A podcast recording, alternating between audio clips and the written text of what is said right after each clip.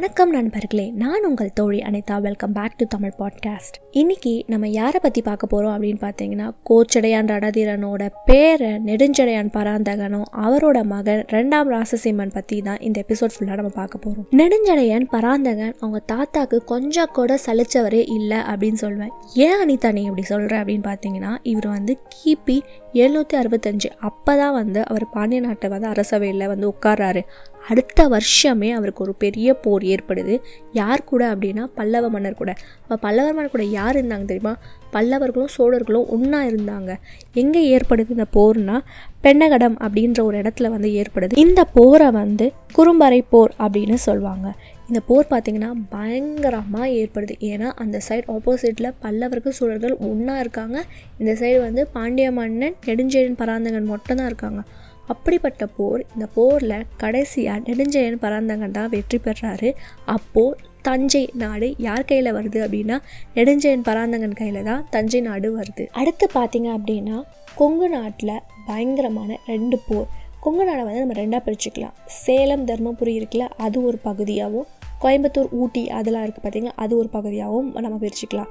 First வந்து சேலம் தர்மபுரி இந்த பகுதியை வந்து அதியமான் தான் ஆட்சி செய்கிறாரு அப்போது அதியமானுக்கு சப்போர்ட்டாக யார் இருக்காங்கன்னா பல்லவ அரசும் இருக்குது சேர மன்னனும் இருக்குது இப்படி கடையேழு வள்ளல்களுக்கு ரொம்ப பேர் போன ஒரு மன்னன் அதியமான் கூட போர் செஞ்சு நம்ம நெடுஞ்செழியன் பராந்தகன் வந்து வெற்றி பெறாரு. அப்போ பார்த்துக்கோங்க எவ்வளோ கிரேட்டான கிங்காக இவர் இருந்திருப்பார். ஸோ இதுக்கு அடுத்தது என்ன நடக்குது அப்படின்னா சவுத் சைடு வராங்க. கொங்கு நாடு. கொங்கு நாடில் வந்து அதாவது கோயம்புத்தூர். கோயம்புத்தூர் பகுதியில் கொங்கு அரசன் தான் ஆட்சி செய்கிறாரு இந்த கொங்கு அரசனுக்கு சப்போர்ட்டாக யார் வராங்கன்னா சேர மன்னன். ஏன்னா ஆல்ரெடி அந்த சேலம் தருமபுரி அந்த இடத்துல வந்து சேர மன்னன் வந்து தோற்று போயிட்டார் இல்லையா?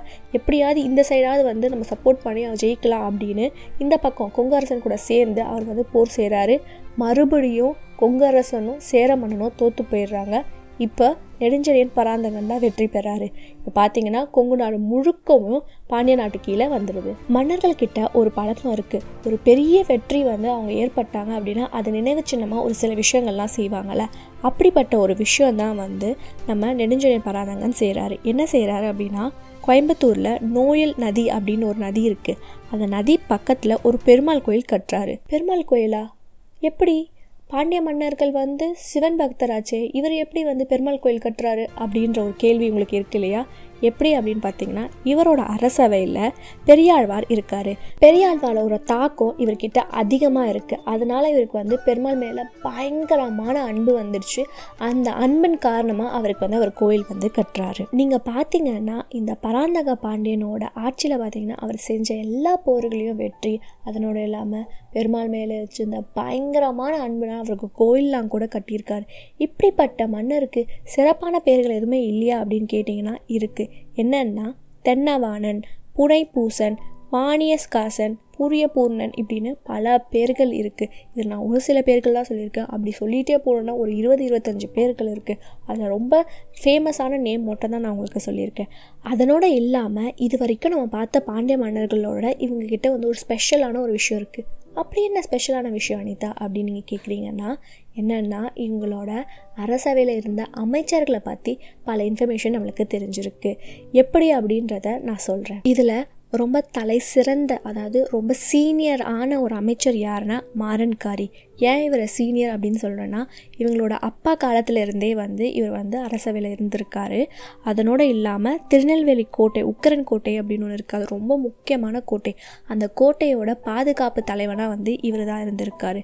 அதனோடு இல்லாமல் இவர் வந்து ஆனைமலையில் ஒரு கோயில் கட்டியிருக்கார் அதுவும் வந்து நரசிம்மருக்கு ஒரு கோயில் கட்டியிருக்காரு.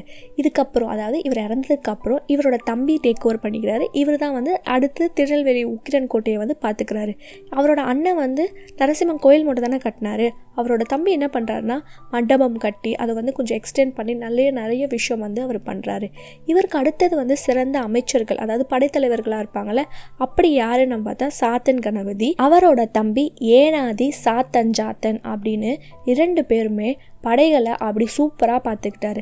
அவரோட அண்ணன் பார்த்தீங்க அப்படின்னா எல்லா படைகளுக்குமே வந்து ஒரு டீச்சர் மாதிரி இருந்தார். அவரோட தம்பி ஒரு படைக்கு மட்டும் வந்து அவர் பார்த்துக்கிட்டாரு அதனோடு இல்லாமல் இவர் தான் வந்து எஜுகேஷன் மினிஸ்டராக இருந்தார்.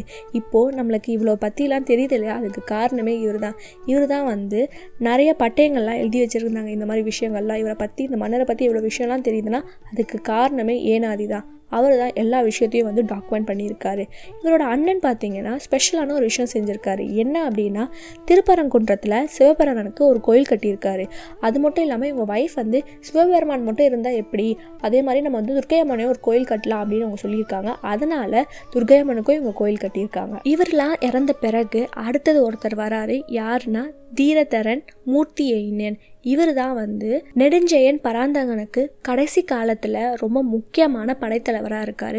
இவர் தான் எல்லா படைகளுமே பார்த்துக்கிறாரு அது மட்டும் இல்லாமல் சங்கரன் சீதரன் அப்படின்னு ஒருத்தர் இருக்கார். இவர் வந்து யானைகளுக்கெல்லாம் இருப்பாங்களா? அதுக்கு படைத்தலைவனாக இருக்கார். இப்படி அமைச்சர்களை பற்றி டீட்டெயில் இன்ஃபர்மேஷனுக்குலாம் நம்மளுக்கு தெரிஞ்ச காரணம் ஏனாதி தான் ஏன்னா அவர் தான் எஜுகேஷன் மினிஸ்டராக இருந்து எல்லா விஷயத்தையுமே டாக்குமெண்ட் பண்ணியிருக்காரு. இதுக்கப்புறம் கிபி எழுநூற்றி தொண்ணூறு. இந்த காலகட்டத்தில் நெடுஞ்செயன் பராந்தகன் இறந்து போயிடுறாரு இறந்து போன பிறகு யார் ஆட்சிக்கு வராங்க அப்படின்னு பார்த்தீங்கன்னா அவரோட மகன் இரண்டாம் ராசசிம்ம பாண்டியன். ராசசிம்ம பாண்டியன் பார்த்தீங்க அப்படின்னா கிபி எழுநூற்றி தொண்ணூற்றி ரெண்டு வரைக்கும் தான் அதாவது ரெண்டு வருஷம் மட்டும் தான் பாண்டிய நாட்டை ஆட்சி செஞ்சார். அதுக்கப்புறம் அவர் வந்து இறந்து போயிடுறாரு அதுக்கப்புறம் யார் வராருன்னா அவரோட மகன் வந்து வரகுண மகராசன் அவர் வராரு. உங்களுக்கு எல்லாருக்கும் ஒரு ரெண்டு கேள்வி இருக்கும். ஏன் வந்து இரண்டாம் ராசசிம்மனை பற்றி நிறைய இன்ஃபர்மேஷன் உங்களுக்கு தெரியல அப்படின்னா தெரியல. இரண்டாம் ராசசிம்மனும் அதே மாதிரி முதல் பராந்தக சோழனில் ராசசிம்மன் வந்தாலும் இவங்களும் அவங்களும் ஒருத்தரா அப்படின்னு கேட்டால் இல்லை. அந்த ராசசிம்மன் வேறு அதோட ராசசிம்மனோட வரலாறு வந்து அடுத்து வரும் நம்மளுக்கு. இவர் வந்து வேறு. இந்த ராசசிம்மனை பற்றி நம்மளுக்கு கம்ப்ளீட் டீட்டெயில்ஸ் கிடைக்கவே இல்லை. இவ்வளோ மட்டும் தான் கிடச்சிது. ரெண்டு வருஷம் ஆட்சி செஞ்சுருக்காரு. அதுக்கப்புறம் அவர் இறந்துட்டார். அதனோட அவரோட மகன் வந்து பாண்டிய நாடு ஆட்சிக்கு வந்துட்டாங்க அப்படின்ற இன்ஃபர்மேஷன் மட்டும் தான் நம்மளுக்கு கிடைச்ச இன்ஃபர்மேஷன் ஸோ இப்போது வர வரகுண மகாராசனை பற்றி நம்ம தெரிஞ்சுக்கணும் அப்படின்னா நீங்கள் உங்கள் தோழி அனிதா தமிழ் பாட்காஸ்ட் வரலாறின் தமிழோட பாண்டிய பயணத்தில் தொடரணும். வரலாற்றை கதையின் மூலம் தெரிந்து கொள்வோம். இந்த எபிசோட் பற்றி ஏதாவது நீங்கள் ஃபீட்பேக் சஜஷன் மெசேஜஸ் ஏதாவது நீங்கள் தரணும்னு நினச்சிங்கன்னா என்னோட Instagram handle Tamil underscore podcast underscore Anitha இங்கே வந்து நீங்கள் உங்களோட மெசேஜை லீவ் பண்ணலாம். கண்டிப்பாக நான் உங்களுக்கு அக்னாலேஜ் பண்ணுவேன்.